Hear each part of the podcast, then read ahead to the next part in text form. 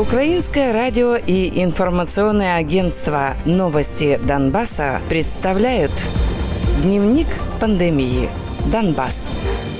Число заболевших коронавирусом на подконтрольной Украине части Донецкой области за сутки увеличилось на 221.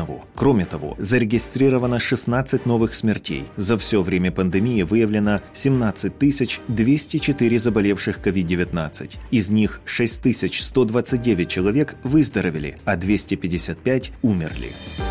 В Луганской области за сутки выявили 22 заболевших. Всего лабораторно подтверждено 5169 случаев коронавирусной болезни. Уже выздоровели 2648 человек, а 123 человека умерли от осложнений.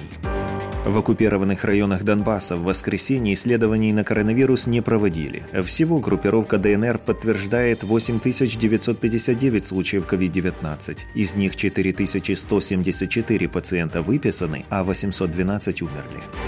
Группировка ЛНР признает в общей сложности 1694 заболевших, из них 1436 человек выздоровели, а 124 скончались.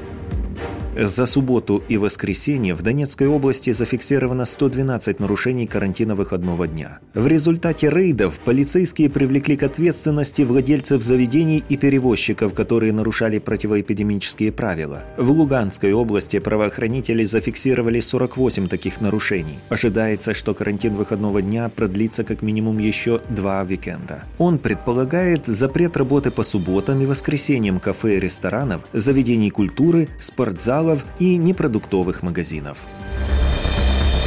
Дневник пандемии. Донбасс.